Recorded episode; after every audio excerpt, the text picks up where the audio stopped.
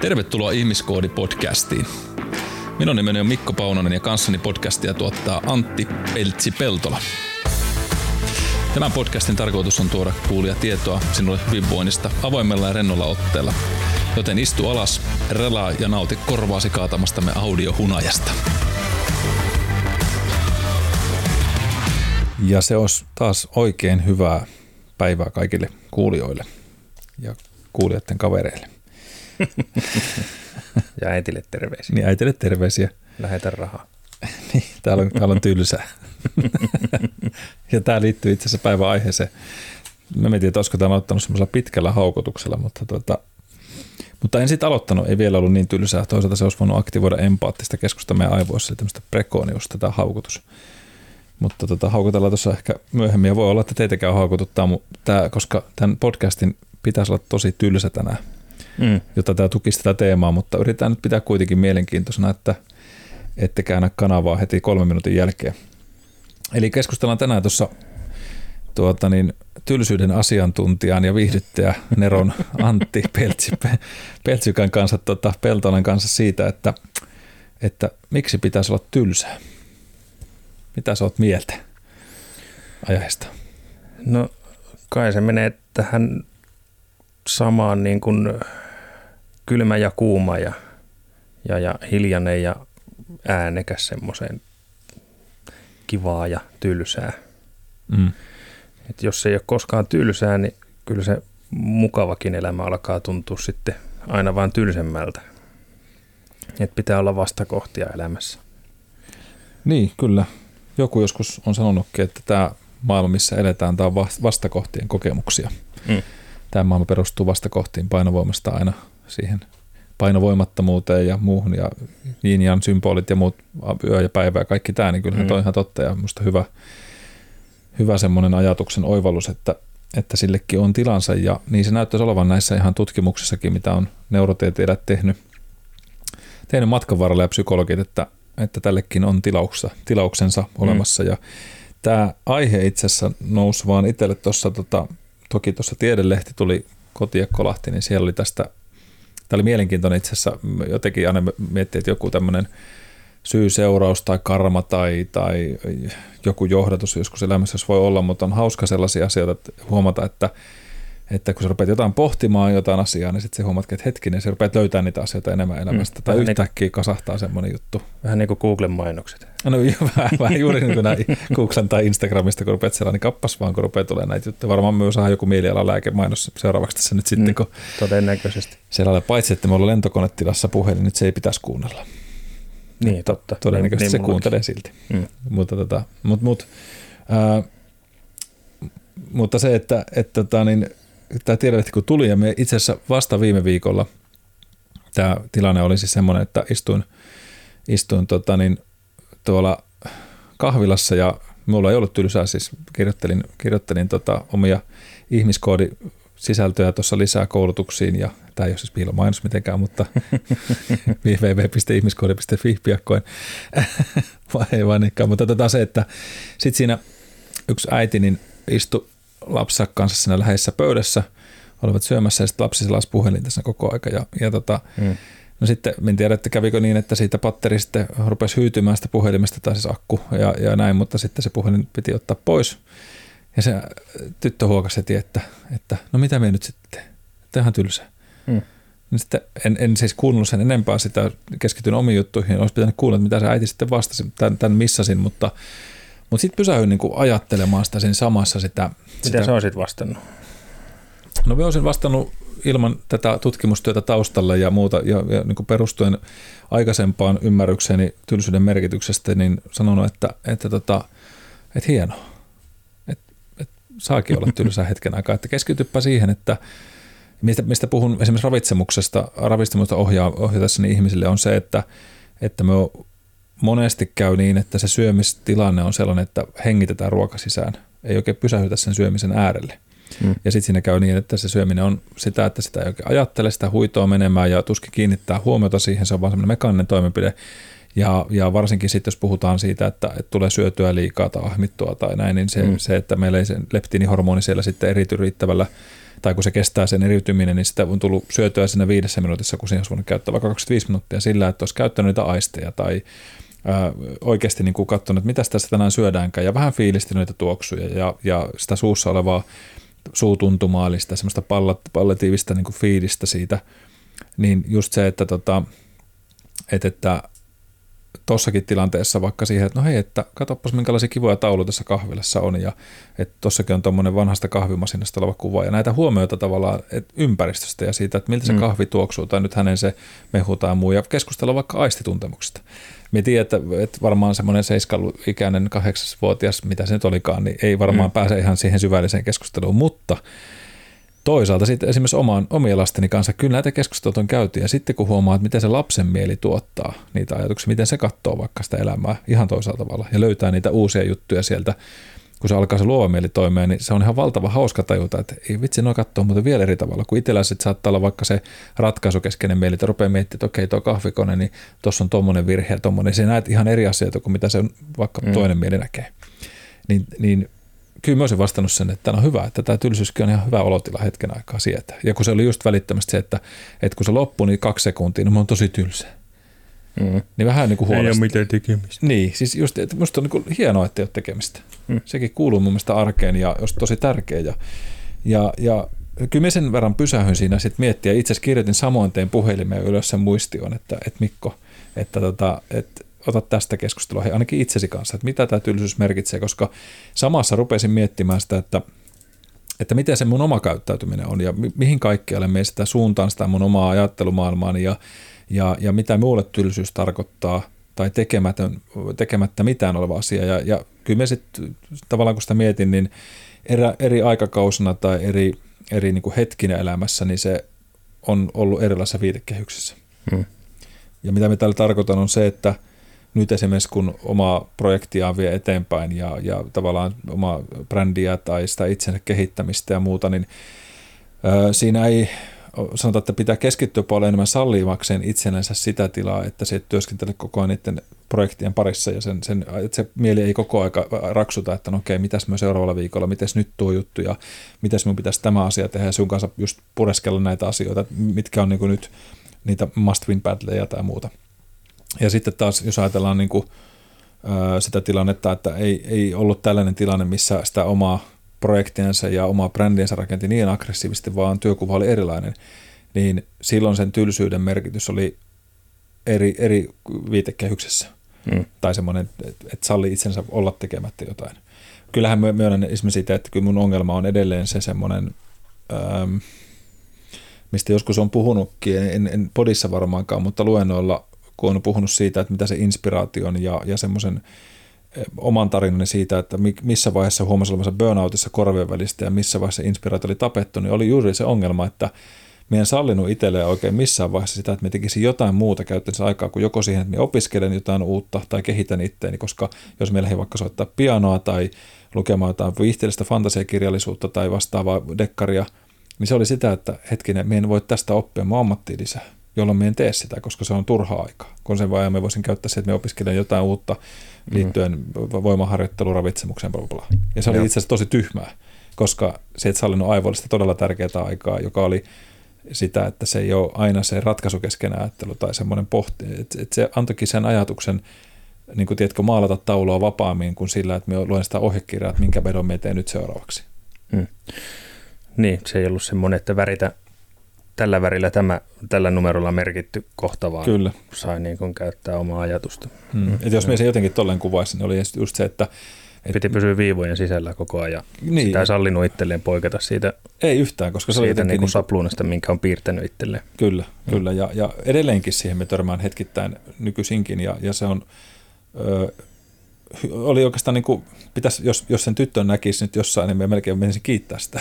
Voisi hyvinkin kiittää, että, koska todella tärkeä herätys oli taas se, että, että hetkinen Mikko, katsoppa vähän sitä, että kuinka se ajattelet niistä asioista ja, ja toisaalta niin kuin se arvioiva, tuomitseva minä pitäisi, ja se itsekriittinen minä pitäisi jättää vielä pois, koska sitten taas vasta puhuin tuossa vähän aikaa sitten, just kävin puhumassa itseni sitä omasta tarinastani näille tämmöisille nuorille liikunnalla opiskelijoille, ja, ja siellä puhuin tästä inspiraation tär- tärkeästä ja siitä, miten se niin kuin vapautat sitä omaa luovuutta. Niin juuri näihin asioihin tavallaan silloin jo, ja se itse asiassa oli aika just vasta sitten, kun tämä, tämä skenaario tapahtui. Ja eihän tämä tylsyys ole niin kuin, niin kuin tämän, tämän aikakauden ongelma, mutta ennen kuin mennään siihen, niin onko, mites Antti sinulla toi tylsyysasia, niin onko se hallussa? No mulla on varmaan vähän sama vika, että ei tästä hedonismin taipuvaisuudesta on puhuttu joskus ennenkin vissiin mm. tässä podcastin yhteydessä, niin en tiedä onko se sitä samaa perua, mutta varmaan vähän liian herkästi sitä ei itselleen tai siitä niin kuin pyrkii pois siitä tylsyydestä on niin kuin niitä aistijärsykkeitä ja, ja hyvän olotunteita, niin niitä tulee ehkä vähän liikaakin haettua ja haalittua itselle. Että no vaikka nyt tuossa tauolla puhuttiin siitä podcastista, Pekkisen podcastista, mm. niin sehän meni semmoisena, niin kuin, mikä se nyt on suomeksi, binge, niin kuin, Semmoista ahmimista. Niin, ahmi, mm. ah, kerralla ahmin sen yhden podcastin. Siis me käytiin Etelä-Suomessa Mutsin luona viikonloppuna ja tultiin takaisin. Niin mm. ajomatkaan meni kuusi tuntia yhteensä ees taas. Ja podcasti kesti kahdeksan, yhdeksän tuntia. Niin sitten heti kun tuli kotiin ja rupesi tekemään jotain pihatöitä, mitä jotain multa säkkejä tuolla kanniskeli ja jotain tämmöistä, niin edes siksi aikaa ei, ei noita kuulokkeita ottanut korvasta pois, vaan se piti nyt kuunnella loppuun. Mm, mm. Sitten kun se loppui, niin ensimmäinen ajatus oli, että no voi perhana, että mitäs mä nyt kuuntelen, että millä mä viihdytän itseäni sillä aikaa, kun on joku manuaalinen tylsä mm. haravointityö tuossa pihalla, kun kevät on tullut tai jotain tämmöistä tein. Kyllä. Ja sitten löytyi seuraava podcasti vai podcasti? Ei, ei ollut. Ei näitä uskalla ku- kuunnella uudestaan, kun mähän joudun kuuntelemaan näin joka Totta. kerta, kun mä masteroinkin. Totta, niin se riittää kaksi kertaa. se Kolmatta ei uskalla. Ei kahta ilman kolmatta sanotaan, mutta tässä tapauksessa kaksi riittää. No sitten sieltä löytyi, niin siis Jessica Aaron Putinin trollit äänikirjana oli okay. seuraava. Harvinaisen mielenkiintoinen sekin. Joo. Ja no toki on, aika paljon tulee kuunneltua semmoisia asioita, jotka on jollain tavalla sivistäviä. Siis onhan nyt kaikki, no ei ehkä ihan kaikki viihde, mutta valtaosa viihteestä on niin kuin jossain määrin sivistävää. Oli sen mm. sitten vaikka se fantasiakirja tai dekkari tai, Kyllä. tai näin, mutta enemmän ehkä vielä just tuommoista informatiivisempaa tietokirjaa tai, tai jotain tämmöistä tulee yleensä kuunneltua aika paljon ja Kyllä. varmaan liiankin kanssa. Ainoa poikkeus siihen on itsellä ehkä, ehkä mökillä ei, ei tule sitten enää oltu podit korvassa. Että siellä osaa ja ymmärtää, no meidän mökin nimi on Lepola muutenkin, että niin kuin nimi kuvaa hyvin paikka, että siellä uskaltaa ja osaa vaikka saunaa lämmittäessä, niin istuu, istuu sen viisi minuuttia ja katsoa, kun se hissukseen lähtee, se tuli saunan pesässä kasvamaan ja, ja näin, että eikä tarvitse kuunnella muuta kuin kuusi halkojen pihkan pauketta siellä pesässä ja mm. tämmöistä. Mutta ehkä vähän liikaa, tai siis liian vähän siedän tylsyyttä. Kyllä. Veikkaan, että et ole ainut ja, ja niin kuin mm. myönnän itsenikin, että tähän samaan ansaan välillä astelin ja, ja pelkästään toi, miten sä kuvailet. Ja, ja tämä on minusta nyt yksi sellainen asia, mikä, mikä kiehtoo paljon, kun ajatellaan vaikka mindfulnessia, mikä liittyy itse asiassa tähän aiheeseen myöskin, tuossa vähän myöhemmin otetaan siihen ehkä heitto, mutta se, että, että kun menee niihin mielikuviin, menee siihen just, että mitä se tulen rätinä kuuluu ja muuta. Valitettavaa on se, että monelle lapselle tai nuorelle, jos se kerrottu, niin ei ymmärrä, mistä puhutaan. Pahimmillaan siis ihan mm. oikeasti. Veikkaan näin. Että, että mikä, että ei meillä ole kesämökkiä tai tiedätkö, jos mennään, niin se on modernia, siellä on, siellä on heti kaikki päälle valmis, jopa niin, mm. että siellä on kaikki valmiiksi esilämmitetty, voit puhelimesta laittaa, että ei vaan kylmä mökki. Mm. Mä ainakin muistan, kun mentiin kesämökille kesässä, niin se oli kosteita ja kylmää, kun se oli ollut mm. niin kuin pitkän aikaa seissyt siellä ja sitten odotellaan, se ensimmäinen oli ihan hirveätä, kun oli kaikki semmoinen niin kuin märän kylmä, mutta me edelleen muistan ne tuoksut sieltä ja sitten siinä on kuitenkin se oma ho- hohtansa, kun laittoi sen kaminan päälle ja rupesi lämmittää ja näin. Ja nyt miettii jo se, että no olisi se kiva, kun olisi sähköt ja muuta. Niin, mutta kyllä sen, en mä tiedä, pystytkö samaistumaan semmoiseen ajatukseen, että kun sinne mökille meni ja sitten sen kaminan lämmitti ja sitten mm. siinä istu, heitti sen villa jonkun saalin niskaan tai, tai viltin niskaan, kun oli niin pirun kylmä ja sitten kuunteli, kun kamina kohisee ja ne puiset rakenteet alkaa lämpiämään. Kuuluu semmoinen pieni pauke aina silloin, Kyllä. kun joku, joku tota, liitoskohta vähän nytkähtää lämpölaajenemisen takia suuntaan tai johonkin. Mm niin kyllä sitä vieläkin niin kuin kuuntelee mielellään. Ja siis parasta oli pari vuotta sitten, kun oli, siis meillä on vain aurinkosähköt mökillä. Joo. Että kyllä siellä niin kuin saa valoa ja näin, mm. mutta ei, ei lämmitystä, se toimii puulla. Niin oli niin, en muista miksi, mutta akut oli tyhjät. Ja sitten piti olla öljylampun valossa. Mm. Sitten ei ollut mitään muuta kuin öljylamppu, joka valaisee aika huonosti ja siitä tulee se niin kuin valopetrolin, palaneen valopetrolin, se ominainen haju mm. sinne mökkiin. Niin oli se kyllä aika niin kuin maaginen tunnelma hämärähyssyssä siellä haistella valopetrolihöyryjä. Kyllä, no, mutta mut, mut tuossa on just niitä semmoisia, kun puhuttiin niistä aisteista. Mm. Ethän siellä saa siitä, kun siellä käytät sähkövalot päälle, niin ei siitä, Joo, ei se siis jos tulee tuoksu, niin se, se on sitten no. kärjynyt joku paikka niin, niin, Korkeintaan palannutta pölyä siellä polttimo niin. päällä. Kyllä. Ja, ja, ja tota, tästä itse asiassa nyt, me ollaan aiheen äärellä taas, mutta tuttu tapa lähteä mm. heti karkailemaan tämä iso Rupesin taas tarinoimaan. Joo, mutta tätä, minusta osuahan saattoi nyt tylsistyä, sehän voi olla näin, mutta, tota, mutta itse asiassa tota, tästä liittyen, pitäisiköhän tämä käynnistää uudelleen? Varmaan pitäisi, mutta tota, me pidin tuossa aikanaan yrittäjäaikoina niin nuorempina vuosina, niin tota, ja ei tästä nyt enää niin kauan ole, mutta meinasin itse asiassa tuohon voisi olla hyvä juttu, mutta pidin tämmöisen kuin ää, paremman elämän elä, erätulilla olevan valmennuksen. Mm. Tota, ja niitä oli muutama yritysporukka, mitä, mitä pidin ja käytin psyykkistä valmennusta paljon läpi ja läsnäolon taitoja, mutta meidän kohteen oli se, että me laitoin niille kutsukirjeen, jossa oli tota, tarkat ohjeet, miten valmistaudutaan ja me mentiin kolmen neljän päivän vaellukselle.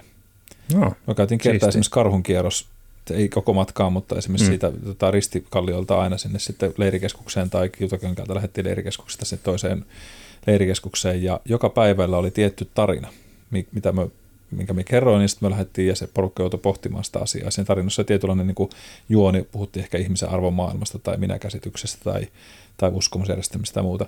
Ja illalla me nuotio äärellä purettiin tarinoitamme, omaa mm. elämäntarina ja muuta. Ja sen ennakkotehtäviin kuului tietyt spesifit jutut, mitä ne jokainen pääsi tekemään ja se oli aika henkilökohtainen. Öö, öö, useimmat porukat oli semmoisia, jotka saattoivat olla työtiimejä. Ja, ja tota, ne sanoi usein se reissun jälkeen tällä, ja siis kieltona oli muun muassa, että ei saa käyttää puhelinta, puhelin piti olla, Joo. siis sai olla mukana, mutta sieltä, ja sitä sai käyttää viisi minuuttia soittakseen perheelle päivän aikana. Jossa, sitten kun oli kenttä jossain, niin saatiin mm. käyttää, ja sitten oli rankkari, jos käyttää enemmän. Eli mikä se oli? Se oli jätkä, ne sai itse päättää, että mikä rangaistus sillä, mutta yhdellä, yhdellä porukalla oli tonnin sakko. Aika paha. joo, joo, se oli taisi se, että ne oli 200, per, tai niin kuin 200 jokaiselle osallistujalle, niitä oli sitten tota, kuusin se teki tonnin, koska viidelle piti maksaa. Joo. Niin kukaan ei halunnut kyllä rikkoa tätä, ei varmaan. tätä tota, vaikka olivatkin isoja pamppuja. Mutta siellä siis tapahtui todella hienoja asioita niin kuin läsnäolon näkökulmasta. Ja osa sanoi, että, ja tämä oli just se, että osa sanoi, että tosi ahistavalta tuntui ensimmäinen päivä, kun sulla ei ollut sitä puhelinta. Ja sitten kun mentiin paikan, kävelyhän sujuu, kun sinne kattelit vähän ympärille ja muuta, mutta sitten mm. pysähyttiin, piti ruveta tekemään leiriä ja, ja laittaa tulta kaminaan tai sinne autiotupaan ja näin edespäin, niin sitten oli sellainen, että mitäs nyt sitten tehdään. Mutta sitten olikin se, kun et tehnyt mitään, niin alkoikin olla ihan toisenlainen fiilis ja monella alkoi se stressioireet helpottaa, kippuja kropasta poistuu kummasti, kun ei ollutkaan sitä jatkuvaa pingotustilaa päällä.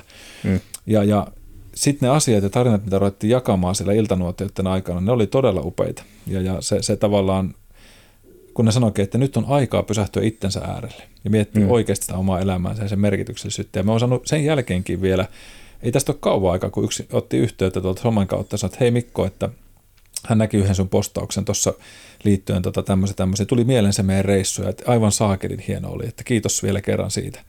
Ja, tota, ja mietin, että miksi Saamari viekö niitä ole tehnyt taas, koska itse on käynyt välillä niin kuin tämmöisellä retriiteillä ja, ja tota, nyt kun opiskelee Charlin, Charlin Euroopan puolella niin kuin munkkipuolta ja näitä asioita, siellä joutuu hiljentymään pohtimaan niitä asioita elämästä ja, ja ehkä tässä kesän aikana hävien käymään siellä meditoimassa ja muuta, niin, niin, tota, niin tämä on, tää on just niitä asioita, niitä pysähtymisiä, semmoista rauhoittumista, ja tota, voipa olla, että nyt lyödäänkin tämmöinen paremman elämän erätulilla setti taas uudelleen käyntiin. Joo, kuulostaa kyllä mielenkiintoiselta. Ja siis vähän samankaltaisia toki tuommoisia niin kuin noin, mm.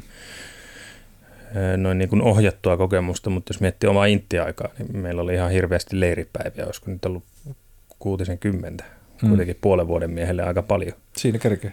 Niin, niin siis sehän oli ihan parasta aikaa olla siellä jossain Hornantuutissa Nurmeksen metissä. Kyllä. Sille, Joo, että illalla, ei ollut mitään muuta tekemistä kuin, kuin vaan tuijotella leirinuotio ja höpötellä joukkueen muiden ukkojen kanssa Kyllä. heittää tarinaa ja kännykkää ei oikein voinut käyttää, kun ei sitä saanut ladattua missään, niin se oli just silleen, että kerran päivässä sitä piti vähän aikaa päällä, laittoi pari viestiä kotiin Kyllä. sitten taas virrat pois. Juuri näin. Joo, niin toi oli, toi oli niitä, niitä tavallaan minusta tärkeitä pysähtymisen hetkiä ja tärkeitä, joita me niin semmoisia aikaa tavallaan siihen pois siitä muusta ärsykkeestä, missä me hirveän herkästi ollaan kiinni. Ja, mutta niin kuin sanottu, niin tämä ei ole niin kuin tämän hetken ongelma, mm. vaan, vaan tota, esimerkiksi on ollut tämmöinen lausu, lausunto, että en näe mitään uutta, en tee mitään uutta, valitteli roomalainen valtiomies ja filosofi Seneca neljä ennen ajalasku alkuun, 65 jälkeen ajalasku alun, eläinen mm. kaveri. Eli tota, tasapaksua elämänsä valitteli. Päivät seurasi toisiaan ällöttävän pitkiä veteläisiä, kun, näky, kun näkymä valtameren laivan kannalta. Sen kuvasikin ikämystymistä sellainen nausea, joka tarkoitti merisairautta. Mm. Eli, eli se on ollut siellä jo niin kuin, ö, olemassa ja sitten tota, tämmöinen Kassionus roomalainen, vähän sen jälkeen 360-435, aika pitkäikäinen itse asiassa siihen aikaan ollut, ollut se on 75-vuotiaaksi asti. Joo. Niin tuota, sanoi, että pitkästyminen voi aiheuttaa paitsi alakuloa myös levottomuutta, purkautuva, levottomuutena purkautuvaa ahdistusta, joka kristityssä perinteessä tunnetaan latinankielisen sanalla asedia. Ilmiö teki tunnetuksi ranskalainen teologia astegetikko, tämä Cassius Roomalainen, joka vietti aikaa munkkiyhteisössä Egyptin autiomaassa. Ja kun munkkien elämä, erämaassa oli äärimmäisen yksinkertaista, yksitoikkaista ja yksinäistä, niin tavallaan hän sitten totesi, että ei saaderi veikö tai jotta tätä, että asedia voi sitten iskeä tavallaan siinä. Kun esimerkiksi sitten se, että jos munkki tunti uskonsa horvan tai kokee, että oli tavallaan Jumala hylännyt sen, niin sitten hävisi se merkityksellisyys sitä elämästä. Mm.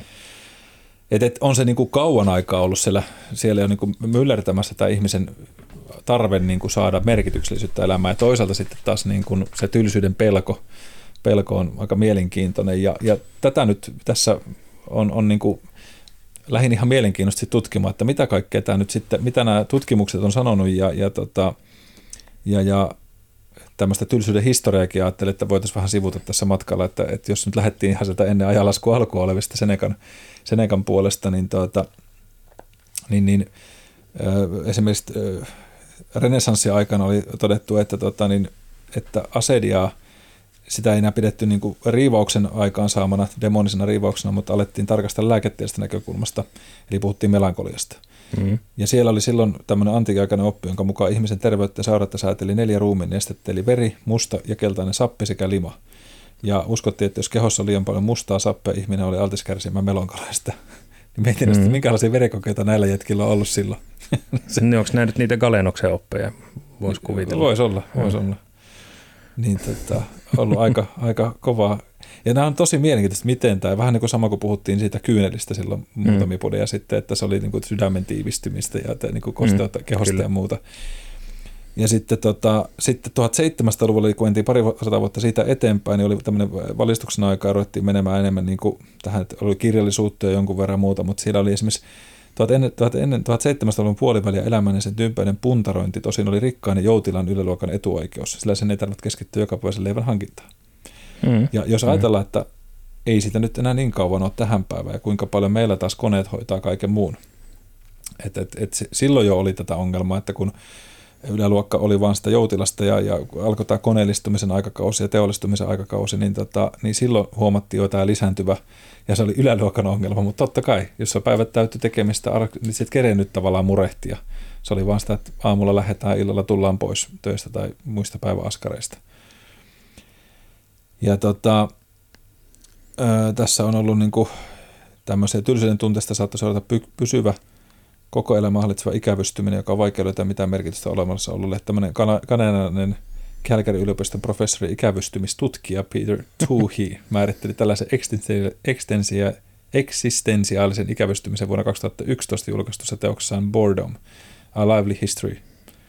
Eli tota, totta kai niin täytyy just sanoa se tässä vaiheessa ja varmaan lopussakin, että ikävystyminen ja masentuminen on sitten asiat erikseen ja sitten taas mm. jos huomaa, että se merkityksellisyys elämästä häviää, niin on ehkä hyvä hakeutua myöskin sitten ihan tutki, niin kuin hoitoihin siitä, että mennä, mennä juttelemaan asioista enemmän, että halutaan nyt niin kuin haluan tässä itsekin korostaa, että on eri asia on se tylsyys ja ikävystymisen fiilis ja sitten taas se merkityksellinen tunne. Että, että nämäkin varmasti niin kuin on välillä rinnasteisia toisillensa. Mm. Kulkee, että, kulkee jossain määrin limittäin. Niin, niin että, että, on hyvä nyt jokaisen meistä kuulijanakin ymmärtää, että, että, tota, että kun tullaan puhumaan siitä, että tämä on tärkeä asia oma, omaksua ja myös sietää, niin sitten pitää osata ymmärtää ja havainnoida sitä, että milloin se alkaa olla masentuneisuutta ja muuta, joka sitten on jo mm. voi olla epäterveellistä. Mutta tuohon ajantunteeseen liittyen, kun, kun historiaa vielä tullaan tuossa vähän peilaamaan, mutta tota, mutta kyllähän tämä myöskin tämä ajantunne on subjektiivinen käsite mun mielestä siitä, että, että jos ajatellaan just sitä, että, että mikä tuntuu viihdyttävältä kellekin on se, että jokainen kokee sen eri tavalla ja ainakin itse tiedän sen, että kun luennolla istuu ja nykyisinkin paljon edelleen kuuntelee asiantuntijoita ja opiskelua, niin joillekin tunnet lentää ne minuutit, joillekin tuntuu, että katsot kelloa se, että ei hyvää päivää. että me luulen, että se meni 20 minuuttia, mutta kolme minuuttia on mennyt mm, suunnilleen. Mm, kyllä. Et, et, sekin on niin kuin taito pitää se viihdyttävänä ja, ja saada kiinnostumaan se ihminen uudelleen siitä jostain hyvinkin tylsästäkin aiheesta. Joo, se ei ole mitenkään helppo eikä se kaikilta tule luontaisesti se, että pystyisi niin kuin vaikka nyt luentoa pitämään, mm. vaikka kuinka olisi niin kuin asiantuntija omalla alallaan, mutta jos se on hyvin tasapaksua, siellä ei ole riittävästi esimerkkejä ja tarinoita, niin, niin ei sitä kyllä sitten jaksa oikein kuunnellakaan. Ainakaan, ainakin itse olen huomannut sen, että että mitä on koulutuksia käynyt, niin on kahdenlaisia luennoitsijoita on hyviä ja sitten vähän vähemmän hyviä. Kyllä. Yleensä ne, jotka iskee vähän tarinaa väliin tai, tai tota, kertoo käytännön esimerkkejä, niin ne on paljon mielenkiintoisempia kuunnella ja ne muistaa paremmin, kun sen pystyy johonkin sitoa, johonkin tarinaan sen opitun asian. Mm, kyllä. Oi, ja tarinathan on aina kautta aikaa meillä tapa saada on, on, kiinnostua, oli se, oliko se vaikka niin kuin uskonnoista tai mistä vaan, niin se, se on mm. se, joka viehättää. Että tota, me pystytään käsittämään asiat paremmin, kun meillä on se tarina, jolla, johon mm. se lyödään sisään. Kyllä. Oli se sitten fiktiivinen tai faktoihinkin perustuva tarina, niin näin se menee. Ja, tota, ja, ja tavallaan se on ihmisen luontaista paeta sitä tylsyyttä, ja tässä oli sanottu esimerkiksi muutamissa pätkissä just siitä, että, että niin kuin – että kun me paetaan sitä tylsyyttä, nyt jos puhuttaisiin just sitä dopamiinihyödykettä, että me halutaan saada niitä kiksejä koko aika, niin se, mikä, mikä nyt, jos verrataan sitä Senekan aikaa, niin, niin se kiksen saaminen toki tapahtuu erilaista asioista, jokainen meistä saa mistä vaan niitä niin kuin löytää, mutta just se, mikä on ehkä huolestuttavaa nykypäivänä, on se, että meillä on ne välittömät tarpeet helposti saatavilla koko aikaisesti, ja se ärsykkeiden määrä on ihan valtava, mitä me aivot koko ajan ottaa, ja sitten kun tulee sen dopaminiaddiktion, niin just se, että mikä on nämä kohta riittävä määrä sille. Mm.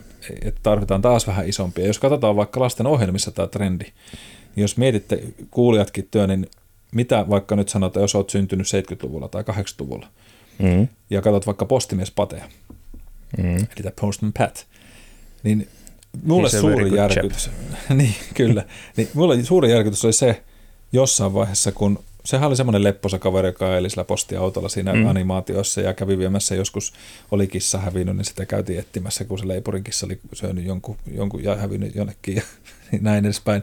Ja ne oli semmoisia arkisia, ja sitten se kävi rupattelemassa siellä ja vähän etittiin.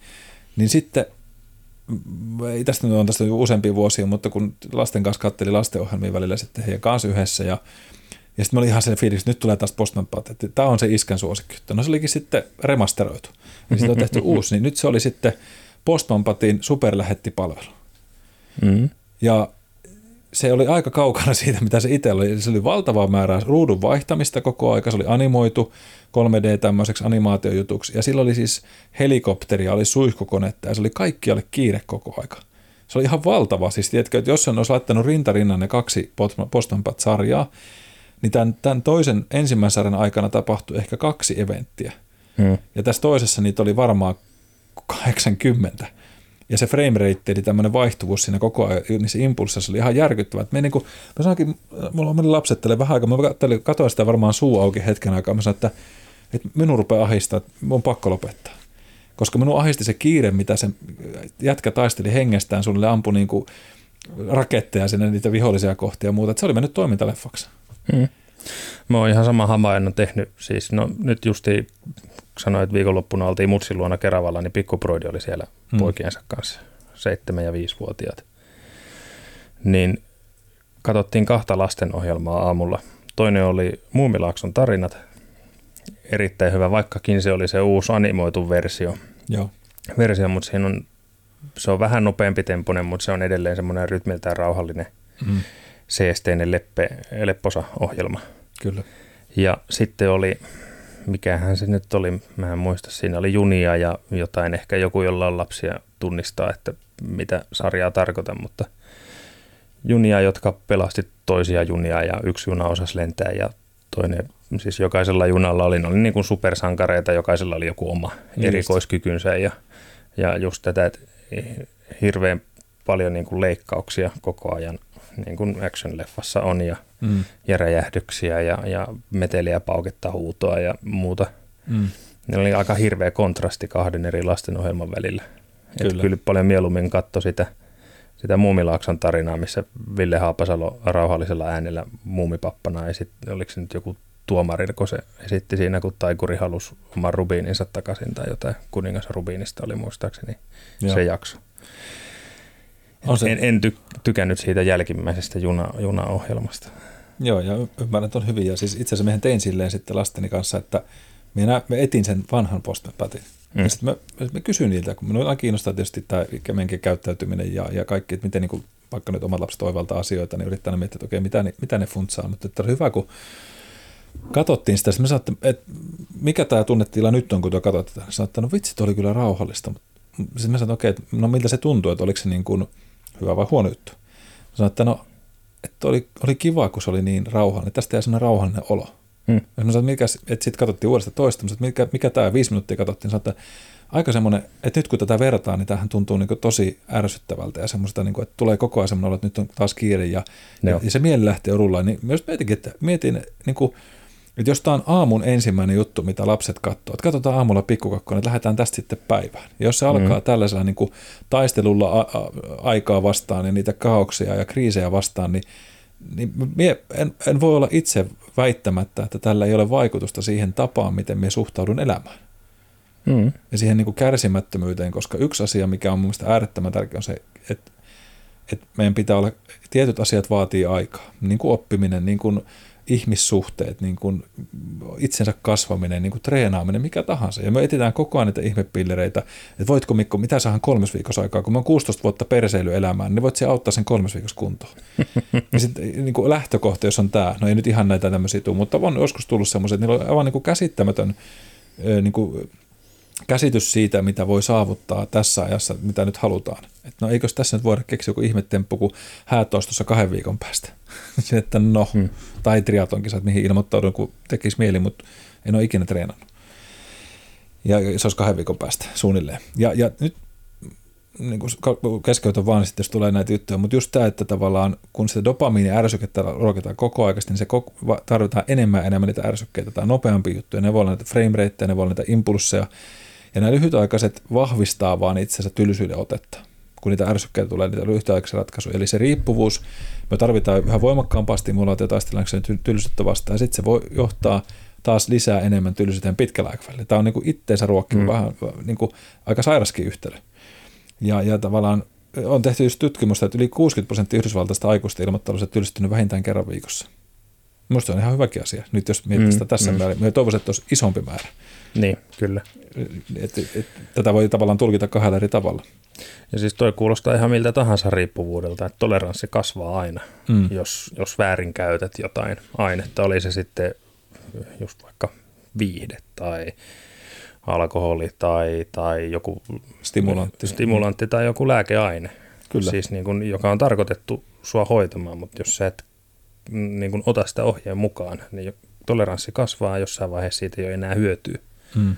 Vaatii isompaa tai... Niin, se annosmäärä kasvaa koko ajan, että saadaan se sama haluttu vaikutus. Kyllä, kyllä. Ja, ja tavallaan nyt jos puhutaan tuossa siitä, että, että mitä ne tavat on ollut tavallaan tylsyyden siihen torjumiseen on ollut se, että leikki ja viihde on ollut niitä tapoja aikana jo siitä, että me ollaan mm. voitettu tylsyyttä, että ollaan luettu, vietty aikaa harrastusten parissa, ollaan kerrottu tarinoita, ikävystymisen välttämättä on keksitty pelejä, kehitetty niitä omia juttuja, että, että vaikka automatkalla, että, että tota, no, lasketaan näitä, minkä verran auto tulee seuraavaksi. Annettu mielikuvituksen sille oivallukselle, että tilaa vähän mm. jännitystä tullut siitä mukaan, tai on keksitty joku kirjainleikki, että eti, eti vaikka nyt kun ajat autolla, niin alla alkavia asioita, mitä huomaat täältä. Ja, ja näin. Ja nämä on jäänyt vähemmälle ja vähemmälle, koska se puhelin luo sulle koko ajan ratkaisuja. ja, ja tekee sen niin kuin, sulle vähemmän tar, niin kuin, sun, tai tarvii tehdä vähemmän työtä sen eteen. Mikä toisaalta niin kuin just Googlesta sulla on vähemmän tarvii aikaa etsimiseen, että ei tarvitse mennä kirjastoon etsiä, mikähän kirja nyt olisi mm. ja mistä me löydän sen, vaan se laitat sinne ja kaikki tulee. Nyt on tekoäly, joka helpottaa vielä enemmän ja tavallaan hyvä asia. Meidän pidä sitä huonona, mutta se toinen puoli siellä on se, että kyllä me silti toivoisin, että, että ymmärretään, että se meidän oma sisäinen tekoälymme mm. tai se superitietokone korvien välissä olisi se, mitä mitä ruokittaisiin myös sillä tylsyydellä välillä. Annetaan aikaa. Ja, ja tästä niin mennään just siihen, että, että tota, ää, niin, niin, tuossa oli tuo neurotieteilijä tämmöinen kuin Alicia Wolf, Wolf Ren, Ren, Rensselain Polytechnic Institute, kognitiivisen tieteenlaitoksen tutkija, sanoi, että on aivojen terveyden kannalta tärkeää antaa itsensä aikaan kyllästyä. Tylsyys parantaa hänen tutkimusten mukaan sosiaalisia yhteyksiä. Eli just tämä esimerkiksi, että rupeat miettimään, että no, mitähän me voisin, niin, kenellähän me voisin soittaa, mitähän me voisin tehdä ja muuta. Mm. Että, että, se ei ole aina, että no, no okei, voit laittaa tietenkin puhelimella sen chattiviestiä ja näin, mutta, mutta kuitenkin se, että se on miettimään sosiaalisia interaktioita. Ja sitten nämä neurotieteilijät porukassa oli havainnut myös sitä, että aivoissa on tämmöinen kuin oletusverkkotila. Eli puhutaan semmoista hienosta lyhenteestä kuin DMN, Default Mode Network, tai tällaisen lontoonkielinen nimi. Niin e, tota, niin se oletusrekkotila on päällä silloin, kun ollaan tekemättä mitään. Ja tylsyys voi itse asiassa edistää luovia ideoita tarjoamalla itämisaikaa niille tavallaan alkioille, mitä siellä on pohjalla, mutta ne ei ole kerännyt kuorituksi, koska se aina täytät sitä koko aikaisesti. Mm. Ei kerkeä syntyä mitään uutta. Eli, eli se semmoinen uusien ideoiden kukkiminen vaatii sitä tyhjää tilaa, mistä lähtee edes kasvamaan. Ja kun jatkuvasti sitä mieltä tulvitetaan, niin mulla ei ole aikaa oivaltamiselle. Mm. Ja, ja tota, tässä sanottiin, että niinä hetkinä, jotka saattaa tuntua tylsiltä, tyhjiltä tai tarpeettomilta, strategiat ja ratkaisut, jotka ovat olleet olemassa koko ajan jossain alkiomuodossa, siellä korven välissä saattaa antaa tilaa ja herätä henkiin. Ja aivossa on kaivettua lepoa, kun emme tee mitään niin kuin ylikovasti. Ja kuulosta kirjalle on muun muassa sanonut, että heidän luovimmat ideansa tulivat heille siirrettäessä huonekaluja käydessään suihkussa tai nyppimällä rikkaruohoja. Eli näitä puhutaan niitä eureka-hetkistä. Mm mikä oli vain Kreikassakin joskus. Kuka se nyt sanokaan tänne Eureka? Arkimedes. Olisiko niin. ollut? Taisi olla Arkimedes. Eikö se ollut tarina mennyt jotenkin niin, että se korjatkaa, jos oli väärässä, mutta ulkomuistista se meni kylpyyn. Hmm. Ja kylpyvesi tuli yli reunojen, jolloin se huusi, että he on rekka ja hoksasi, että itse asiassa se, hän itse syrjäytti tietyn määrän vettä, kun hän meni kylpyyn, niin, jonka takia. Mm. Mm. Kyllä. Ja, ja nämä on sellaiset, kuinka moni olisi on tajunnut, jos olisi sellainen samaan aikaan käynyt. Katsonut sitä postamispatea. niin. Mutta ihan totta. Joo, siis, joo. siis oikeasti, kyllä, kyllä niin kuin nämä on niitä hetkiä, niitä oivalluksen hetkiä, joita tulee sille, että se kiinnität huomiota johonkin, mihin että minä olen koko ajan ohjannut vaan sitä, että joku muu täyttää mm. sitä asiaa. Että sä rupeat pohtimaan, että hetkinen, että mitäs me voisin tehdä tolla, jos toiskin toisenpäin. Ja niin kuin, rupeat leikkimään ajatuksella.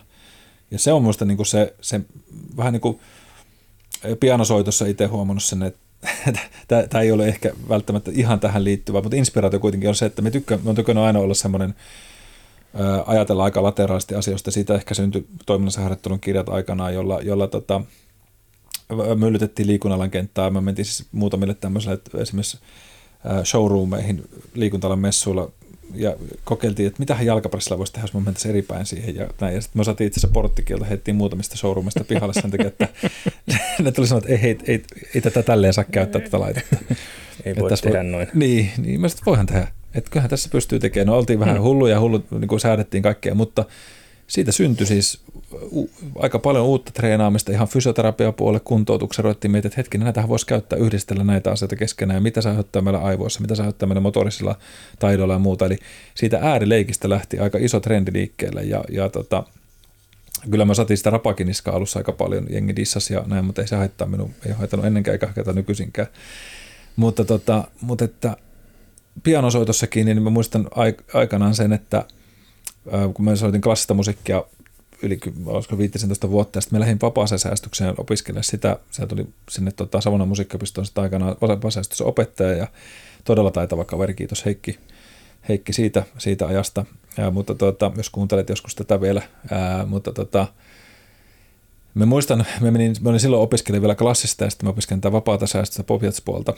Ja tota, sitten kävi niin siinä biisissä, koska me saatu esityksessä olla tämmöisessä mateniassa, missä oli näitä opettajia kuuntelija arvostelemassa, niin siellä mm-hmm. ei mhm. saanut olla nuotteja mukana. Me piti muistaa se kappale ulkoa. Ja se oli joku 15-16 sivuinen sonatti ja me lähdin soittamaan sitä ja me tajuan siinä vaiheessa kohta, että nyt unohtuu, että me en muista. No sä oot soittanut sitä niin paljon, että sä luotat siihen, että ne sormet muistaa. Että vaikka se niinku itse enää muistat, että okei, mitähän tapahtuu, mutta että anna vaan sormien mennä, niin ne löytää sinne paikkansa. Hyvällä säkällä näin käy, huonolla säkällä sä lopetat ja nostat koskettimelta sormet ja kummarat yleisölle ja lähdet pois mm. aikaa. Ja minun ennen oleva tyyppi teki just näin, että se pysäytti kappaleen, ei saanut kiinni siitä, tuli uudelleen sitten myöhemmin jatkosoittamista, tai niin kuin, otti se uusiksi, mutta samassa me mietin, että nyt on niin kuin, että jos me pysäytän, niin me en, en varmaan muista. Mä, mä jatkan. Ja sitten me teen tämmöisen impro-osuuden, jossa me varmaan se kyseinen säveltäjä olisi kääntynyt haudassa, jos olisi kuullut, mutta siinä tuli semmoinen jatsahtava klassisen musiikin liudentuma siinä. Ja sitten me sain kiinni uudelleen siitä, siitä biisistä ja jatkoin sen loppuun.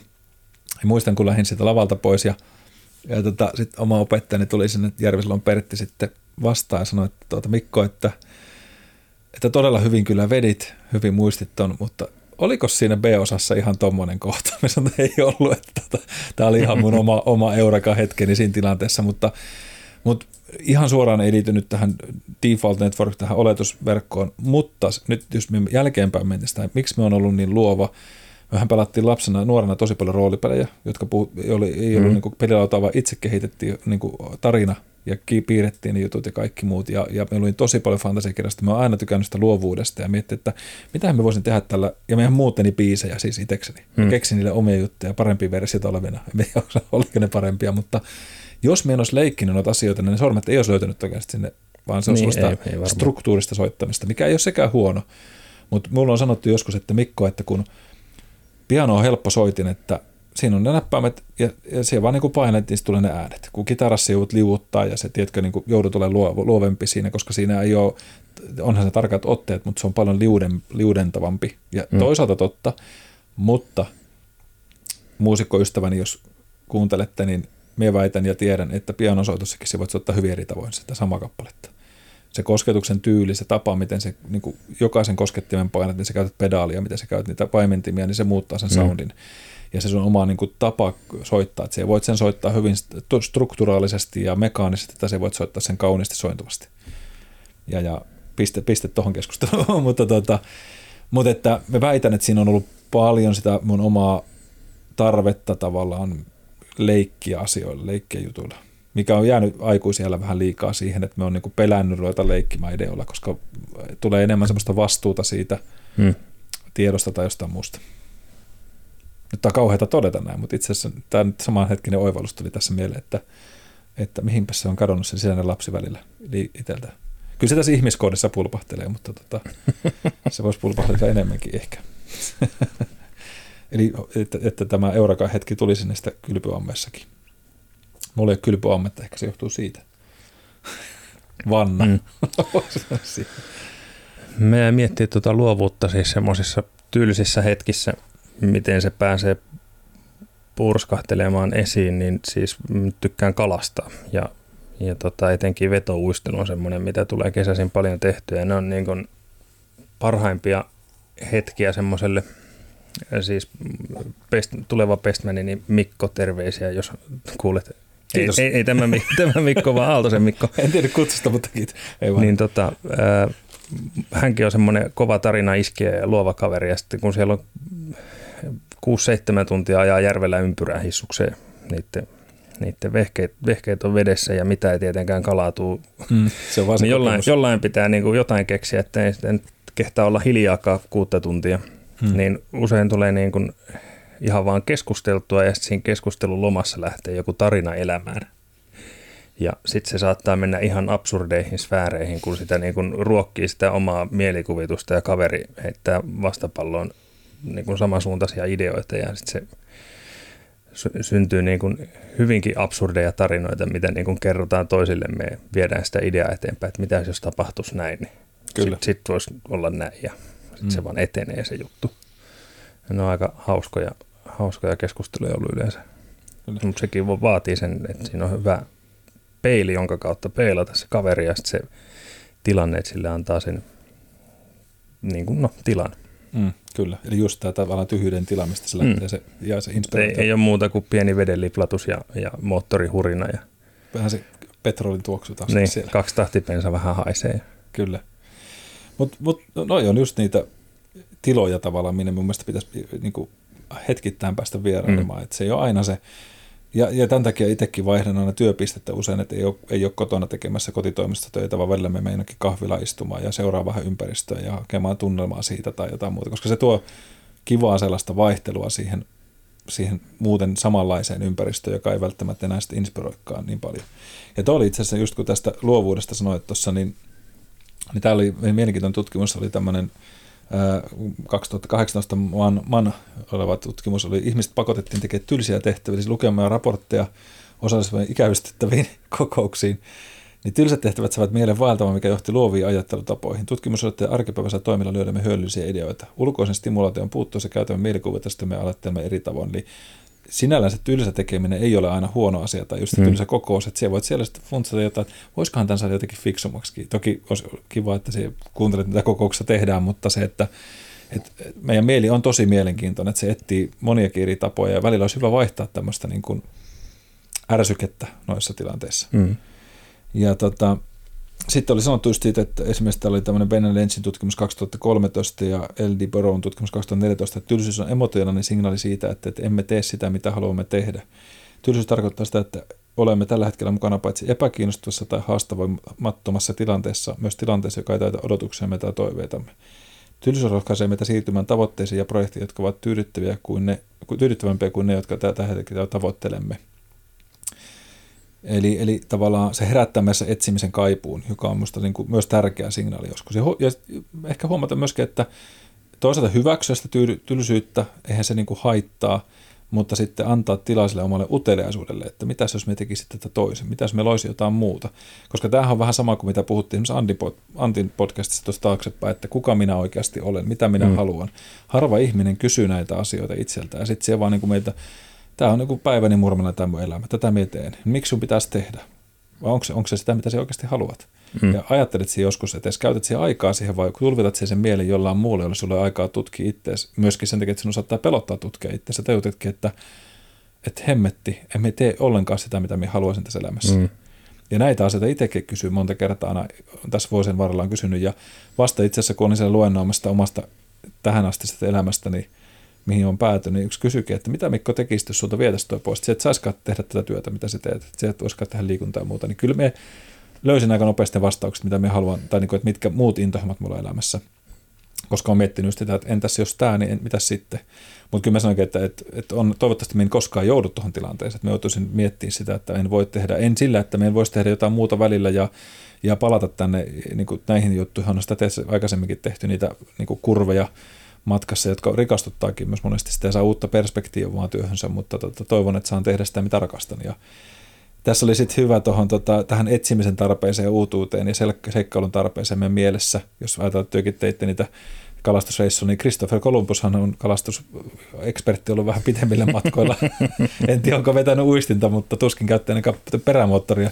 Joo, ei kaksi tahtipensa haissu varmaan Santa Marialla. Se voi olla, että siellä oli petroli ehkä kyllä lampuissa, mutta ei, ei koneessa. Niin tämä tutkija tämmöinen Goldberg on, oli kirjoittanut, että suuri maapalloa ravitseva, niin kuin ravitseva ymmärrys on ollut Christopher Columbus, kun se teki sitä tutkimusretkeä, mutta että se ei olisi koskaan lähtenyt suurelle matkalle, ellei hänellä olisi ollut temperamenttisesti dysforinen, olisi ollut niin kuin, ja tota, jos prosako olisi ollut saatavilla niinä päivinä, niin, mm. niin, tota, eli tämä tämmöinen niin euforisen vastakohta dysforinen, että, että tavallaan helposti tylsistyvä mm. semmoisen niin taantumuksen, niin se vaatii niitä kokemuksia. Sä että hän lähtee miettimään, että mitä sitä tapahtuisi. Mm. Kaikki on nyt riittävästi nähty täällä, että mm. haluan kohti, etsiä jotain uutta. Kohti horisonttia ja katsoa, mm. se vei. Sehän vei. Harmi, että siihen tuli se yksi mannerväli, ei löytynyt, löytynyt Intia. ei löytynyt Intia, mutta mentiin vähän muualle, muualle sit, mutta, mutta hienoa. siis kun miettii että, että, että kuinka uskallista on pitänyt olla. Hmm. Että, että, tota, ja että, että ei se ollutkaan litteä se maa. Joku sanoi joskus, että laiskat ihmiset on parhaita keksijöitä, ne keksii, kun ne ei jaksa tehdä tai niitä ei huvita tehdä jotain, niin ne keksii sen takia niin kuin luovia ratkaisuja, jotka helpottaa työntekoa tai että joku kone, joka tekee sen työn sun puolesta. Hmm.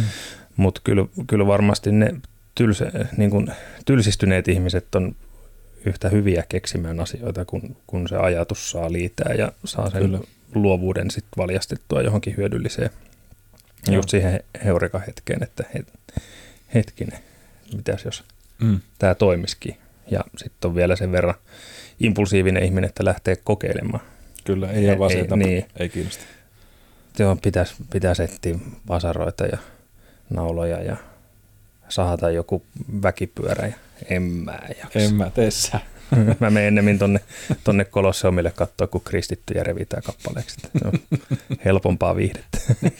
Mutta väitän, että näitäkin on. Tiedätkö, on varmasti, siis, että Kun jos ajatellaan sitä kollektiivista consciousness, että, että mone, näitä on niitä ihmisiä, jotka saa ne oivallukset ja ideat, mutta vaan ei käytä niitä. Sitten se mm. siirtyy seuraavalle, joka ottaa sen, että hei, me, me hyödynnetään.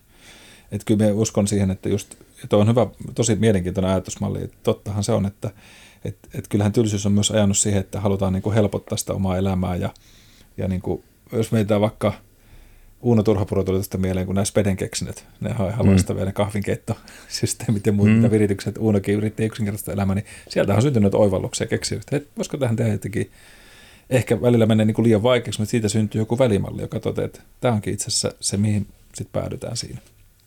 Niin varmaan joku kahvin su- suodattaminen ja muutkin on perustunut, että todettu, että on tämä muuten rankkaa näin, niin tehdään tämmöinen keksintö siihen, että se helpottaa tätä. Mm-hmm. Nyt ollaan tietysti tässä elämässä, missä elektroniikka hoitaa tosi paljon jo asioita. Ja tota, tohon, palataan tuohon niin tylsyyteen, just mitä olisin sanonut sen lapselle, niin oli semmoinenkin, että on tutkittu sitä, että, että tylsyys ja itsehillintätaidot on osa, osittain myöskin niin kuin, tavallaan korreloimassa keskenään. Eli kyky keskittyä ja itsesäätely korreloi kykyyn käsitellä tylsyyttä. Ja, ja tylsyyden kestämisen oppiminen nuorena on loistava valmistautuminen itsehillinen kehittämiseen, eli ajatusten, tunteiden ja tekojen säätelyyn aikuisena. Ja tästä syystä esimerkiksi näitä tutkijat sanoivat, että pitäisi, meidän pitäisi niin kuin aikuisena kasvattaa ja auttaa lapsia hyväksymään tylsyyttä. Mutta samassa just, että sanottiin, että ei ole vanhempien vastuulla viihdyttää lapsiaan päivän joka hetki, vaan lapset on luonnostaan uteleita ja luovia – ja tylsyys auttaa heitä vahvistamaan luovia lihaksia, luovuutta, niin kuin, tai luovuuslihaksia ja oppimaan selviytymään tylsyyden tunteesta vanhetessaan. Ja tämä on minusta nyt mielenkiintoinen juttu myös on se, että ei tämä nyt varmasti niin poissulje sitä niin itsesäätelyn ja itse hillinnän taitoa, mutta on tässä se osa mukana siitä, että se keskittymiskyky ja itsesäätely – taidot, niin, että se siedät sitä tavalla epämukavuutta hetken aikaa, niin on, mitä jos puhutaan sitä dopamiiniaddiktista ja muusta, ja sielläkin se tutkimus osoitti muun muassa sitä just, että mitä suurempi se dopamiinipiikki oli, niin sitä mm. vähemmän se, niin kuin, tai sitä enemmän se pikkuhiljaa tarvitse toleranssi nousi. Niin tässäkin se, se, miten sitä saatiin pois, oli se tyydytyksen tunteen lykkääminen. Eli nyt mennään siihen itsehillintään ja tavallaan tyls, sieltä sitä tylsä olotella, että enpä otakaan tota, jätän ottamatta niin vähän se sama, että otaks me sen puhelimen heti, tai syy, minkä takia moni sanoo, että miksi on Mikko jo ääniä tuossa puhelimessa päällä, tai miksi pidät aika usein sitä äänettömällä, niin on se, että me sanotaan, että me en halua koko aika sitä triggeriä, että se trrr, trrr, tai kuuluu se piip piip, kun me, mm. me stressannut monesti siitä, että me katon sitä puhelinta silloin, kun me katon, ja vastaan silloin, kun mulla on sille hyvä hetki. Sitten jos me sinne vastaa tai puhelimen ääressä, todennäköisesti me teen jotain parempaa sillä hetkellä. Mm. Ja joskus onnistuu, mutta välillä me huomaan tuonne, että voi vitsi rasittaa, kun silmä hakeutuu sen puhelimeen niin kuin, että kuin automaattisesti mennyt, pitää vähän tsekata, että onko tuli jotain. Mm. Siihen vielä mukaan joku älykello, joka vielä niin kuin ra- ranteessa tärisee ja vilkkuu, että no nyt se lähetti viestiä, nyt toi lähetti viestiä. Ja... Kyllä. Mutta siihen on, mä oon kanssa semmoinen, että mua ärsyttää, tai nykyään ärsyttää vähemmän, ennen ärsytti enemmän se, että on, on niin kuin puhelimen ikoneissa on, että sulla on 17 lukematon sähköpostia ja, Joo. ja 12 WhatsApp-viestiä ja kuusi signal-viestiä ja vastaamaton puhelu. Mm. Ne piti saada pois sieltä. Niin, niin nyt silloin kun olin tuolla koululla opettamassa, niin sitä sähköpostia esimerkiksi tuli niin hito paljon, että siihen oli pakko opetella, että, että tähän ei nyt puutu. Nyt kello on yli neljä, mä en ole enää töissä. Mä mm. jätän ne lukematta ja, ja, ja katsotaan sitten aamulla, kun alkaa taas työaika, että silloin vasta luetaan viestit ja otetaan kantaa, niin jos ne niin kuin mua koskee jollain tavalla – Mm-hmm. Et nykyään saattaa olla niitä punaisia palloja sovelluskuvaakkeen päällä, että 15 lukematonta sähköpostiviestiä. Mm. Mutta sekin vaatii ihan opettelua. Kyllä se vaatii ja, ja, tota, ja ainakin itse huomannut, että sit kun tuommoisia tulee, että huomaat poistavassa toistuvan ärsykkeen, niin kyllä se tulee hetkinen ahdistus. Mm. Siis silleen huomasi, että kuin addiktoiva se olikin kuitenkin.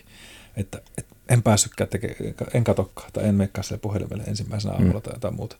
Ja eihän näissä niinku huonoja asioita ole niin pitkään, kun se ei vie liian paljon pois siitä, mitä se oikeasti pitää tehdä. Että jos sinun, että sinä rupeat missään niitä elämän muita tärkeitä hetkiä, mm. että sinun pitää olla koko ajan saamassa ärsykkeitä, niin sitten on syytä mun mielestä jo tarkastella, että okei, miksi tämä on ja miksi tämä vie niin valtavasti aikaa. Että esimerkiksi tuossa sanottiinkin aikaisemmin yhdessä jutussa, että, että esimerkiksi YouTube tai TikTok tai Instagram, että, tai, että kiinnittääpäs jokainen meistä huomata hetken aikaa, että kun sä avaat sen Instagramin, niin teet siis sille jotain hyödyllistä, vaan rupeat se katsoa, ja nyt ne sanoo, että kissavideot on huono asia, ne on välillä ihan hyvä, että ne saa ilmeisesti mm. niin kuin jonkunlaisen mm. meille semmoisen euforisen hetken menoon niitä katsoa, enkä ymmärrä niistä mitään, mutta, tuota, mutta se, että, että kuinka pitkään se vie aikaa oikeasti, että tapahtuuko se, että sä tajunnut, että 40 minuuttia on mennyt, ja siihen vaan niin kuin scrollaat. Mm. Semmoista niin kuin, turhan päivästä scrollaamasta, että mitä se oikeasti hyödyttää, ja, et, et, et, niin kuin, ja varsinkin, että jos se aiheuttaa sit sitä, että se missaa niitä sulle tärkeitä juttuja. Että mm. vaan hoonasit sitä. Silloin tällöin niin kuin sanottu, se te, tekemättä mitään on tärkeä asia, mutta, mutta just se, että menetät se sitten sille ihan, ihan järkyttävän määrän niitä aikoja, mitkä pitäisi olla läsnäolohetkiä vaikka just perheen kanssa mm. tai ystävien kanssa. Et sekin on just, kun näet jotain kavereita ruoka, mennään ystävien kanssa syömään kaikki sellainen puhelinta. Niin. Mietit, että terve, että jos teillä ei ole mitään keskusteltavaa, niin kehittäkää nyt, pistäkää ne puhelimet pois ja ruvetkaa miettiä, että mitä voisi porukalla miettiä, just tätä keskustelun taitoa, sosiaalisia mm. suhteita. Niin ja siis on, on noillekin paikka, jos mä nyt harrastan, tai voiko nyt sanoa harrasta, mutta siis tykkään videopeleistä itse. Mm. Niin ne taas on semmoinen niin kuin stressin purkamiskeino itselle, ainakin koen sen niin, että, että siinä saa niin hyvin, kun siihen syventyy oikeasti siihen johonkin tarinapohjaiseen peliin, missä, Kyllä. missä niin kuin tarina etenee. Että se on vähän niin kuin just vaikka fantasiakirja, mutta se pystyt itse vaikuttaa, miten se etenee, se tarina. Niin itse ainakin koen, että ne on hirmu hyviä, hyviä tämmöisiä, no onko se nyt sitten mielensä harhauttamista pois siitä stressaavasta asiasta vai, vai onko se rentoutumista vai mitä se on, mutta, mutta, mutta itse ainakin tykkään niistä. Toki rajansa kaikella siinäkin, että, mm. että jos mennään johonkin Kiinaan, missä on peliriippuvaisia lapsia, jotka lähetetään niin kuin keskitysleirille tyyliin, Kyllä. että ne pääsee irti siitä peliohjaimesta, niin eihän sekään niin kuin ihan tervettä ole. Niin, tämä se menee siihen varmaan annokseen taas, mistä niin, on puhuttu, niin. että, että kaikki, e, kyllä se niin kuin, just tämä tarinallisuus tossakin, että jos se on hyvä kerronta, niin sehän mm. on inspiroiva parhaimmillaan. Sä saat mm. sitä uusia kyllä. ajatuksia. Ja kyllä me myönnän itsekin, että että just joku leffa, joka, jos on tosi mielenkiintoinen juo, niin sehän saattaa, että ei vitsi, miten oivaltava tuo juttu oli. Että tähän me voisinkin ajatella itsekin tätä näin. Että se saattaa triggerissa uusia ajatusmalleja mm. Ja luoda semmoista uutta ajattelua. Tai just semmoinen hyvä peli, jossa, koska itsekin tykkään välillä just, että pelata jotain niin peliä vaikka, niin siellä on joku todella hyvä tarina taustalla. Että ne on, mm. Ja sitten että voit itse vaikuttaa, se inspiroi, että mitäs me tuossa tekisin. Ja se huomaat, miten paljon sitä rupeaa niin itse elämään sitä. Niin kuin samalla mm. tavalla kuin luki kirjaa, jotain dekkaria, niin se rupeaa itse melkein olemaan siinä juonessa kohta kiinni. Niin, niin se on tavallaan myös leputtamista sitä työmuistilta. Mm, et, kyllä. Et, et, emme koe, että se on niin huono asia, mutta just se, että onko siinä sitten se, että siellä valvot aamu viiteen ja seuraava päivä on aivan kuollut, kun on niin kuin jäänyt siihen koukkuun niin pahasti, niin se on sitten varmasti se. Joo, ja siinä, on, siinä käy herkästi just se ajantaju häviäminen, että, että kun siihen uppoutuu siihen tarinaan niin syvälle, että ei niin kuin enää pysy ajantaju mukana, niin huomaa yhtäkkiä, että kappas meni kolme tuntia ihan siiville, etten edes huomannut. Kyllä. Ja sitten toinen, mikä noissa itse viehättää, on myös se sosiaalinen aspekti, että jos pelataan jotain monin peliä, että sulla on niin. kavereita, niin kuin vaikka se pikkuproidi asuu Kajaanissa, niin sen kanssa kun kimpassa pelataan jotain, niin siinä tulee samalla vaiheltua kuulumiset ja Kyllä. vietettyä aikaa yhdessä, vaikka ei nyt fyysisesti ollakaan niin kuin samassa tilassa. Juuri näin. Joo, ja se on, se on just se sosiaalinen tankkaus, mitä sieltä mm. samalla saa, niin se on kyllä ihan totta, se on, se on sinällään tärkeä, tärkeä puoli. Ei, ei pelkkää huonoa ole, ei, ole ei, siinäkään asiassa. Juuri näin, juuri näin. Sen verran vielä ihan tähän loppusuoraan, niin tuossa just, että kun puhuttiin sitä oletusverkosta, eli tästä oletusmoodiverkko, mikä se aivoissa on asetuksena, että se aktivoituu sinne tietyllä tavalla sellaisessa asiassa, kun ei, ei olla koko aika tekemässä. Mutta se on mielenkiintoinen yhdistelmä monia asioita. Nyt tulee vähän tämmöistä ammattijarkoniakin täältä, mutta se kattaa useita aivoalueita oletusmoodiverkko meidän korvien välissä. Eli se on tämmöinen prefontaalinen alue meidän aivoista, sitten on tämmöinen pariatali ja sitten temporaalinen aivokuori, joka osoittaa niveltä aktivoitumista ja deaktivoitumista tiettyjen henkisten toimintojen yhteydessä. Eli just käsien liikkeet, miksi me naputellaan ja muuta esimerkiksi siellä. Ja se on yksi monista sellaista verkko, aivoverkosta, johon kuuluu myös tämmöinen näkyvyysverkosto, eli Salience Network, ja toimeenpano-ohjausverkosto, eli tämmöinen kuin CN.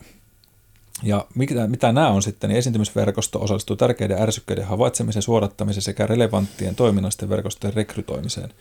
Yhteydessä toisessa liittyvien aivoverkkojen kanssa se edistää monia monimutkaisia toimintaa, mukaan lukien viestintä, sosiaalinen käyttäytyminen, itsetietoisuus, aistivarainen, emotionaalinen ja kognitiivisen tiedon yhdistäminen.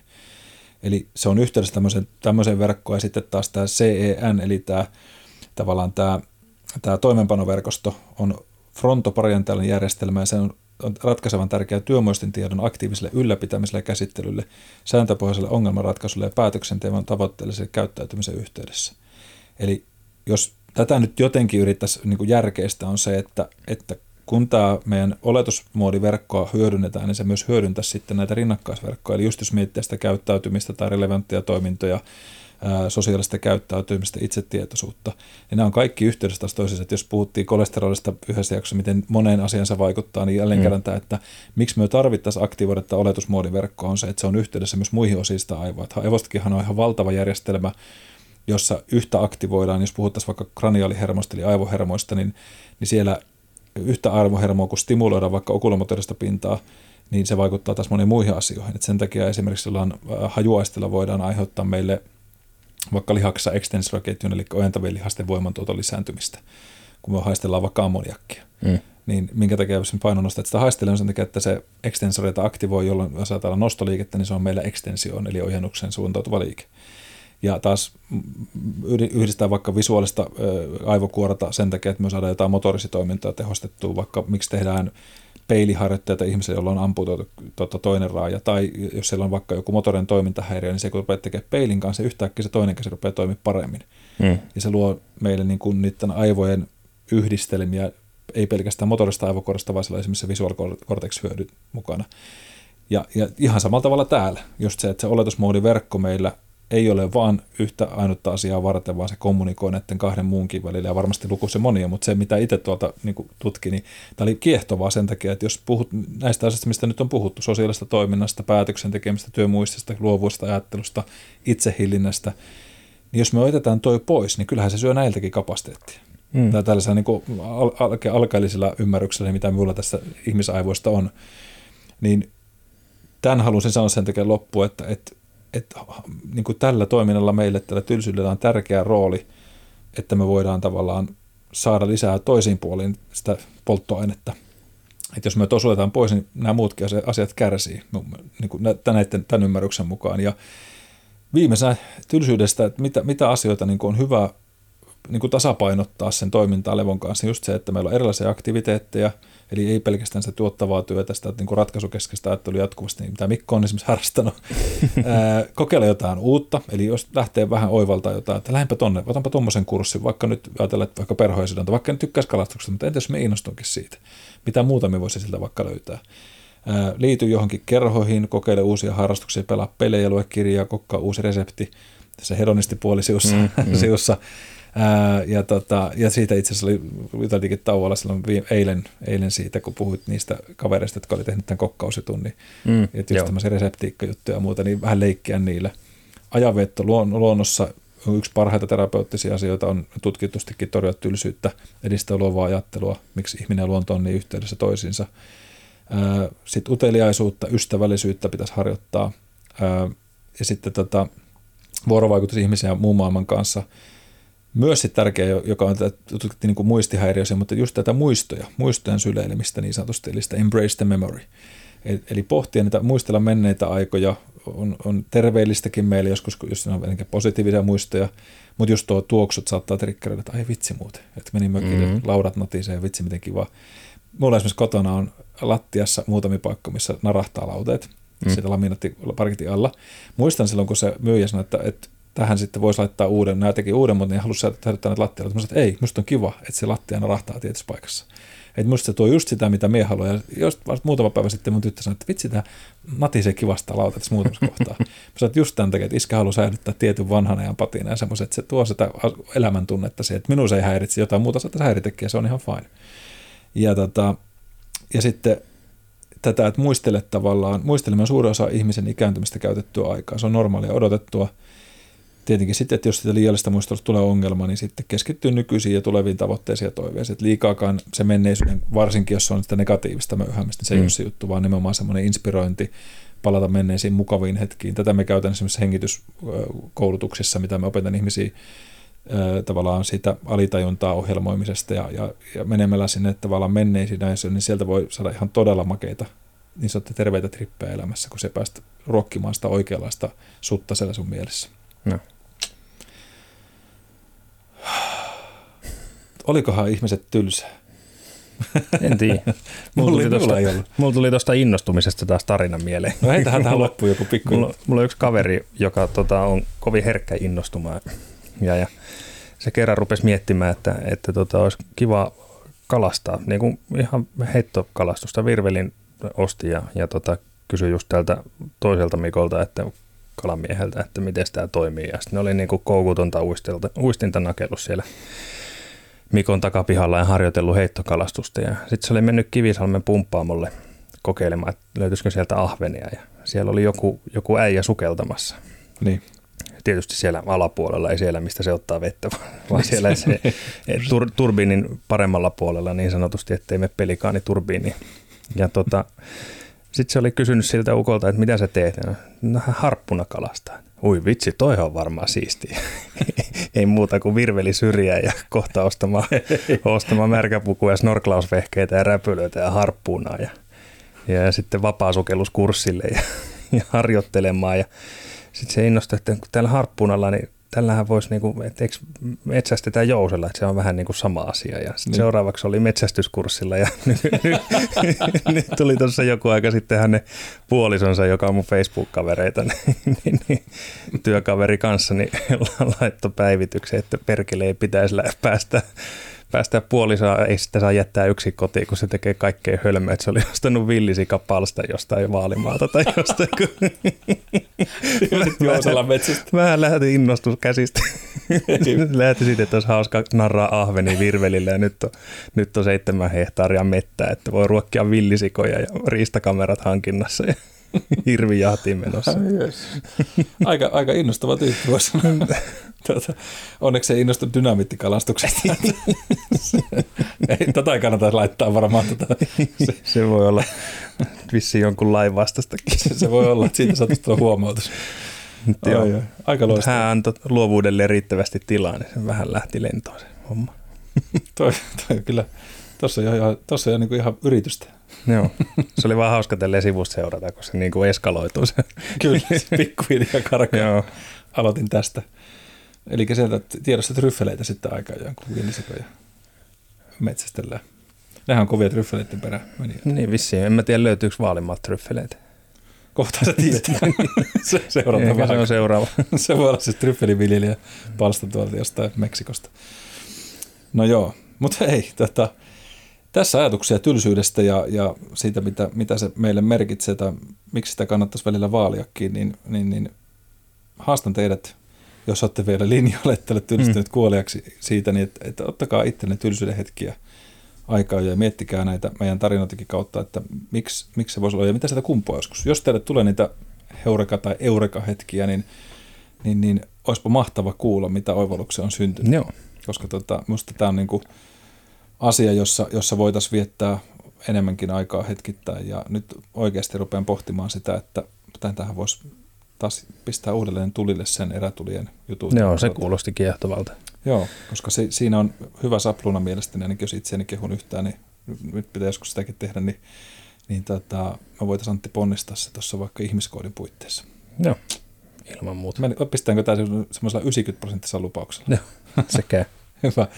Hei, kiitos kaikille kuulijat, oikein loistavaa ja inspiroivaa päivää ja myöskin tylsiä hetkiä sinne, sinne arjen, arjen hulinaan. Tota, toivottavasti saitte ajatuksia ja pohdintaa jaksosta ja kiitoksia kun olitte taas seurannut.